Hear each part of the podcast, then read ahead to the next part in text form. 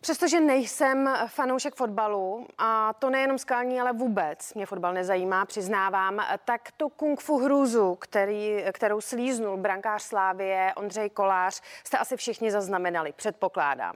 A teď si zkuste představit, že by se to stalo vašemu synovi, bratrovi, anebo nedej bože manželovi.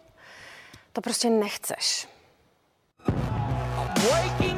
Brankář Pražské slávy si ze Skocka odnesl nejen vítězství, ale i frakturu lepky. Nakonec se rozhodlo, že zůstane v domácím takzvaném konzervativním léčení. V tomto případě předpokládám, že eh, tam nedošlo k nějakému krvácení do mozku, nějaké větší dizlokované zlomanině, eh, k posunu eh, kosti, které by se muselo řešit operativně. Konzervativně znamená, že tam může být nějaká prasklina, takže asi se to dá vyřešit nějakou ochranou maskou. Podobnou zkušenost má i legenda českého fotbalu Petr Čech. Petr Čech měl se zraněním bohužel bohaté zkušenosti. Vedle své již ikonické helmy si vyzkoušel také masku na tváři, která chránila zlomený nos. Péče o hráče je jednou z priorit každého klubu a té se oběma brankářům dostalo.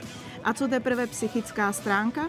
Každé zranění je pro hráče stopka v životě a tím víc vedle sebe potřebují své milující polovičky a rodinu době, kdy manžel hrál fotbal, tak jsem jeho zápasy vždy prožívala i se strachem, aby se mu něco nestalo. Takhle, jako sledovat fotbal na stadionu v Anglii byl pro mě vždycky velkým zážitkem. Ale fotbal právě tam v té Anglii je tvrdý a nepřála bych nikomu zažít ten pocit, kdy vaše milovaná osoba leží nehybně na trávníku a běží k němu lékaři. Poslední dobou se celkem bojí. A musím říct, že to přišlo i vlastně s holkama, no. Když se narodila Emma, teď Elva, tak eh, mám větší strach určitě o něho. Co pomáhá pro změnu manželkám zvládat krizové okamžiky? Určitě ta láska k tomu druhému. to bylo to nejsilnější a chtěla jsem, aby se co nejdříve